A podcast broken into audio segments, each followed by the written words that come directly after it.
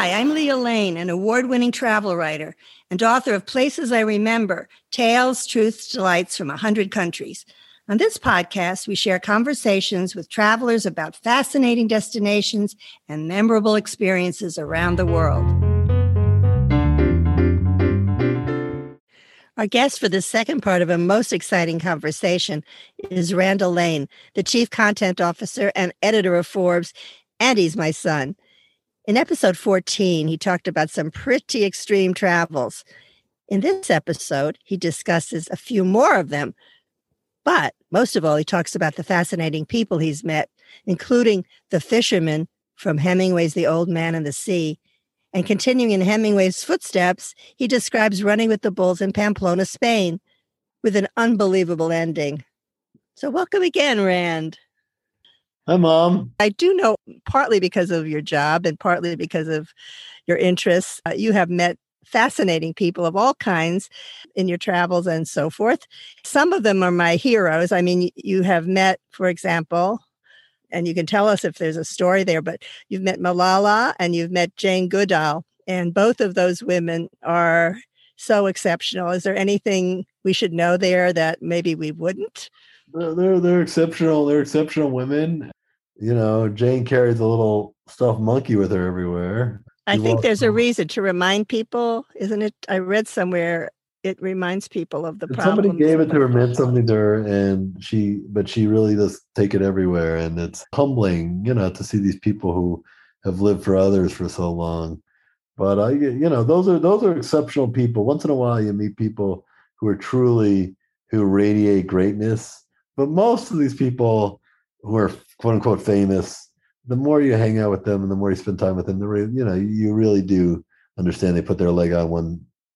oh, know, absolutely. On one leg at a time. It's very, it's very uh, reinforcing that uh, you know people are people. It's very rare you meet a Malala or Jane Goodall type who are truly transcendent and that that selfless. Very rare. Well, I know you're you're on the board of a global citizen, but those are but all, I know you, meet rock stars. you meet a lot of people, and again, listen. I, you know, I've I've gotten to spend a lot of time with Bono, spent time with Chris Martin. Yeah, these are people who use their fame for good. You have to admire that because it's very easy. To otherwise, get sucked into the the ego, and these folks try to realize they have a, a platform. And uh, you know, I've been able to go to a lot of interesting places, a lot of interesting people, but you still, it's still not as memorable as the kid in Liberia. I mean, it's that that's why travel's great because you get. I agree. I agree. I, I remember. Yes, people who are bellhops and and servers, and that uh, some of them the are so wonderful. Who's the most interesting yeah. regular person you've ever yeah. met? A young woman uh, who lived in a village outside of Antigua, Guatemala, who was tutoring me in Spanish, and she came by bus and it took her two hours every day back and forth and it was she was so poor and so lovely and she brought one day a, a sheaf of papers and she said I, I just want to show you this. She said these are my poems. Uh, i write these and i read them and they were exquisite. And this was a village you know a village girl and i just i felt so awful you know. She said i make these dreams up. These are my dreams and they they were pretty. I showed them to some people, but she was memorable, and those are the people I remember. The people like that. You met the old man in the sea. Is that correct? When you were in Cuba? Gregorio Fuentes. Yeah. When was that? That was that was when it was illegal to go to Cuba. So of course, that's why we wanted to go. It's technically not illegal to go to Cuba back then. It's illegal to spend money in Cuba, so we had to bring we brought so much cash. It was a very there was no embassy to go to. That was a little bit behind the scenes. That was 25 years ago. And the, Hemingway's boat captain, who is widely accepted, including by his own Hemingway talked about it, was the inspiration for Old Man the Sea was still alive. He was 102 25 years ago. People can Google that. I might be off by a couple years, but I'm not off by much. So that was a real and so we'd heard that this was pre-internet, and there's certainly no internet in in Cuba. And we just go and we heard where he lived and the whole the village. He asked around, and we heard basically he was a pensioner in Cuba. And if we brought a bunch of cookies, and we brought food, and we brought um, we brought toothpaste, and we brought a bunch of little presents that were very, very, very, very valued. And so his daughter took care of him, brought let us spend time with him, and he had a he had pictures of Hemingway, and he had a big painting of him and Hemingway together, and he had all sorts of pictures, and he showed us a scrapbook. And but the thing I still remember shaking his hand, he was 102, and uh, you shake his hand, and it was like shaking like the finest, hardest leather you ever. I mean, he still had it. His hand was full of vice and leathery and strong. And this was a guy who was, you know, nearly quadruple my age, probably almost exactly quadruple, and he still had it. He, it was you knew he was the real deal because um, even decades after he probably retired, he still had that that build up. He told us stories. He told us that basically Hemingway took credit for the fish he caught, but that he was a good guy. You know, he didn't speak any English. My Spanish is muy malo, a CFC, but it was good enough to have a basic conversation. He took credit for the fish. He was very nice. He you know, I miss him, you know, but just to touch the history, we took a picture with him.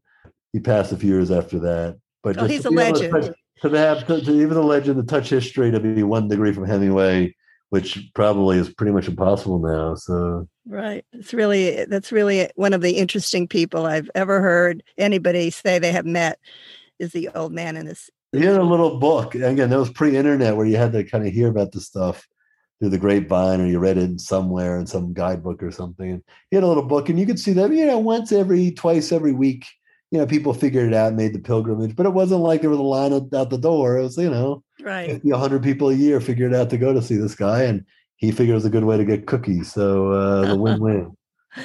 Well, I know you have many stories and uh, you've done many interesting things. I know you've, I'm not going to get into the details. You've survived eating blowfish in New York, which can poison you unless prepared by a certified sh- Yes, chef. which, which, it was. Yeah, you're Wasn't here, and I, I, actually I ate it too in Japan, and I, am here too. So we're we're we're together on that. I just want to know what's so damn good that that, I don't that know. people will die for. And again, I I, I had no know. doubt. I did a nice sushi restaurant in New York. I knew that was fine. I was more curious, like, and you know, I don't know you. I thought it was fine. It was like I, I'd rather have a piece of hamachi any day. It was not. it was not that. Yeah, good. I don't get it either. But I think there are only 13 chefs who are allowed to prepare it in Japan, and we had one of them. And I was on a press trip, and I figured, okay, I uh, I'll try it. But anyway, I think uh, what I would like to just end with is is a story you feel is the most interesting. I mean, all of them are interesting, but what would you end with? I like to say, you know, we end with the things we remember yeah. most. This is places I remember. So, what do you remember? Uh, there's so many places, you know, and uh, I guess, but I guess a story I like that you and I've had fun with. Maybe, so maybe that's appropriate for this. Would be the time I, I ran with the Bulls, since we're we're talking about kind of doing things that are a little bit pushing the envelope. And that was in the same spirit since we brought up Hemingway and since we brought up racing cars, you know, that sometimes travel is about pushing yourself. And when I, I was 24, 25 years old, and I kind of was trying to figure out who I was, and my you know, my friend Eric, the same guy I did the car race with, we were trying to, we were like, let's go to Pamplona and run with the Bulls. I think it was pre-internet. You couldn't just look up videos. It was kind of this myth, and you read the Hemingway books. Showed up there. We showed up the day before. We decided we're gonna watch it one day and then race the next day, run the next day. So we show up on an overnight train. We get in first thing in the morning, and turns out they run the bulls like very early in the morning, like about six thirty or seven in the morning. And the idea is, and again, I didn't know any of this, that the running of the bulls is you're running the bulls from like kind of a pen area, like a mile away into the bull ring, because they're that day's bulls to be slaughtered at the bullfights. It's a, it's you know this festival San Fermin. It's the bullfighting festival of Spain. So it's that day's kind of athletes are being run in in the morning, and what people do is they party all night, watch or run, and then they go to sleep all day. And so I did not know that this was not a peak performance thing. This was a you get drunk and then you do it.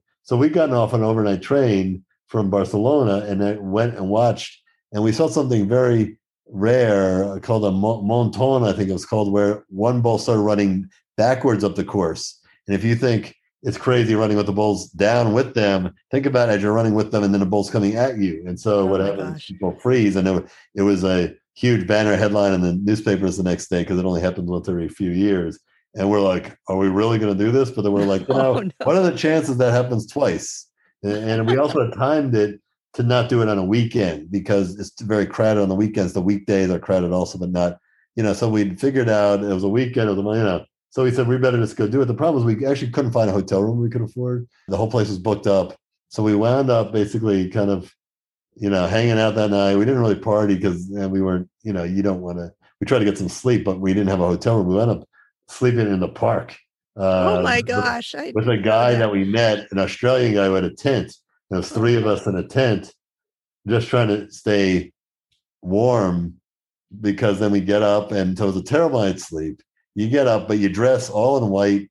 You put a red sash across your waist and a red bandana across your neck to give the bulls something to aim for. We run, but I will say it is an incredible. You, you the things that people who are true heroes, the first responders, the veterans, they know you can. uh, It's the first time when they because they shoot a cannon off when the bulls are out of the pen, and we were in the middle. We were in the middle of the of the course because if you don't start in the middle, if you start in the beginning, you, you don't get to run into the ring with the bulls, and if you start at the end, you're not really running with them because you want them to pass you for full bravery points. And you're told never to. The way you die is to actually sit in a door. In a you're running through the streets. There's there's barricades everywhere. The way to die is to sit in a, and stay in a door. You have to keep moving. Uh, you don't want to get stuck.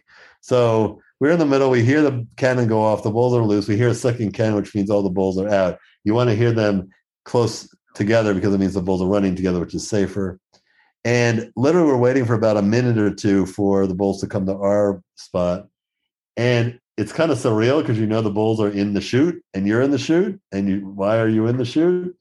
But it's kind of surreal because you don't see anything. And then you can feel it. Like when you say you can, when people who are veterans say you can feel the fear in the air, cutting the air as thick as a knife. I never really knew what that meant, but you could feel it literally when it's like danger is coming. You could feel it, and you could feel the human panic. And then you look, and here come the people running, literally running for their lives. Literally, you know, all these cliches bear true in these experiences, and they're running for their lives. And the, the other way to get really hurt is to get trampled because if you fall, no one's going to help you up. They're running for their own lives. They're they're not after the bulls pass, they'll help you up, but you're on your own. So you, you also want to make sure you don't trip, and it's a cobblestone street. And so there's a lot of things going through your head. We both, this is pre cell phone, we both had disposable cameras to take pictures of each other. The second these bulls come, the deal's off. We're like, we made a deal. We're going to take pictures of each other and run the bulls. We didn't even have to tell each other. There was no deal anymore. You do not, you're not sitting there like, I mean, anyone taking a selfie during a running bulls is insane. Oh, You're no. all, you, you got to be totally locked on just being smart. And we're both carrying rolled up newspapers because what you're supposed to do for real bravery points is sweat as the bulls pass you is to hit them on the butt with the newspaper. That's the Oh truth. no. Uh, and we did, and it was an incredible experience. The field, and we run in, and the adrenaline to know you survived it, or and you didn't get hurt. Uh, you know, every day the newspapers show how many people got gored the day before. There's generally one or two people get gored. Are pictures in the newspapers every day in Pamplona with the people in the hospital with the thumbs up, like I did it. You know, to make it through, it's kind of a rite of passage. But anyway, the the the the the coda here is that there are about 20,000 people in the bull ring watching the people run into the ring with the bulls. But really, they want more entertainment. And so, what they do afterwards is anybody who wants to stay for more, they bring out little baby bulls to kind of just play with, basically.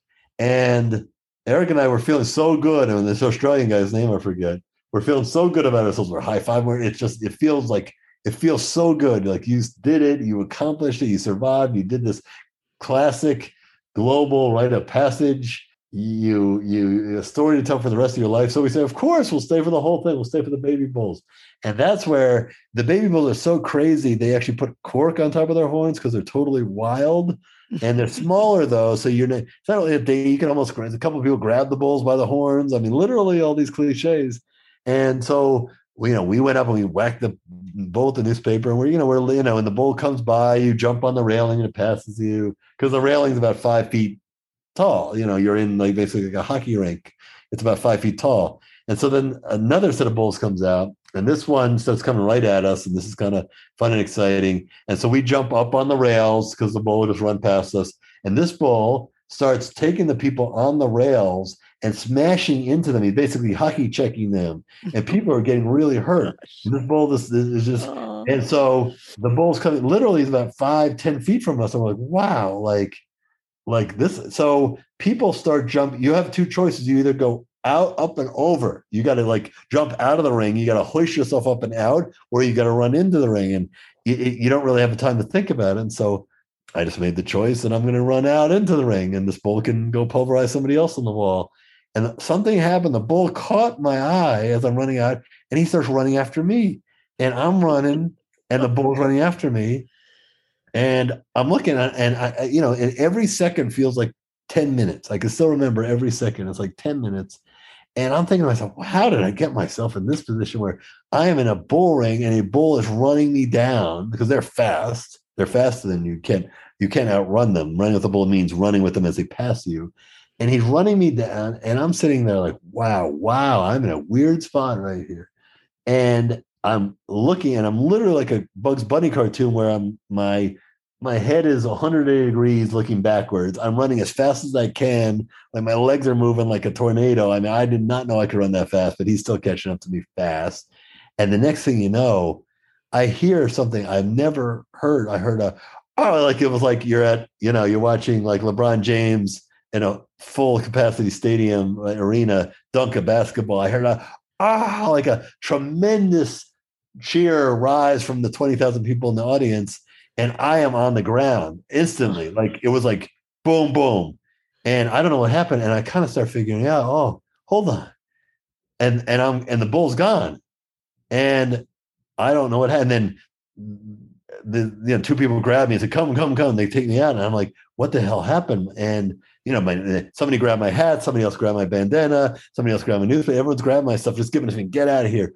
And it turned out that I, as I was running, what happened was as I was running from the, the little baby bull to calm the baby bulls down, the way to end this mayhem, because the bulls will never stop, is they send in castrated steers to who give off a some kind of feeling that the bulls then calm down. So the steer was coming. So the entire place was watching as I was looking over my shoulder, running full speed, head on, and they knew they saw it coming. So the place must have been uh, incredibly excited because they saw everyone in the entire place something was going to happen except me, which is I'm running as fast as I can, I'm looking backward, and a steer was coming at me, coming forward, and I ran head on into a steer and was on the ground in tenth of a second, tenth of a second. And then when I got to the, I realized that my arm was really hurt. It turned out that, thank goodness, that it hit my my my forearm. Like if it, if if I'd be if I had been hit in the ribs by the steer, uh, I, I'm sure I would have broke my ribs because I, I was sure that I'd broken my forearm because it super duper hurt. Although I was just very happy to be in one piece. So they take me to the medical tent, of which the newspaper chronicled 50 people during the run that day had required medical assistance. Every day they have the stats the way the stock market stats are in New York or something. So 50 people require medical contention on my run. Two people were gored on my run. Uh, and the lay, I remember the this, I didn't. I told I sh- she asked me what happened. She's looking at my body, looking for blood. I show her my arm; it's already turning black and blue. And she, you know, she goes, she goes, push, push. I still remember. She goes, push, push, push, push. As in, like, get out of here. Like, you got to be kidding me. This is nothing. She's spraying me with some. God. And she, she basically, she actually, she said, could I, she, she said in Spanish, can you move your fingers? I move my fingers. She goes, push, push, push, push, get out of here. and I had a black and blue mark literally for a month, which was great. It was a You, war. you have your, your mark of honor. You know, the badge, Ay, of, ay, honor, the badge of courage. I had the black and blue badge of I'll tell you, Rand, you're something else. Because of you, just- you made me. That- That's like you. I, I- I'm impressed. I'm impressed and I'm happy you're here. I just hope that you stay safe and in one piece. And I hope you have many, many, many more interesting and safe travels. And I thank you so much for sharing this. I don't know how many people are going to be inspired to do some things they might not have or not inspired, but it was very, very interesting. And I really thank you. And I love you.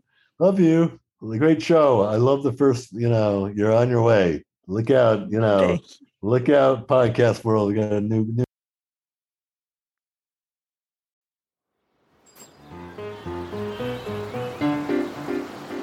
Thanks for listening to our award winning podcast. We've recorded over 100 episodes of Places I Remember, so follow us on any podcast app. And new monthly episodes are also on YouTube with gorgeous video. My book, Places I Remember, is available in print and Kindle, and I read the audio version. Follow my travel writing at Forbes.com. Contact me at the links in the show notes or on my website, placesiremember, and keep making your own travel memories.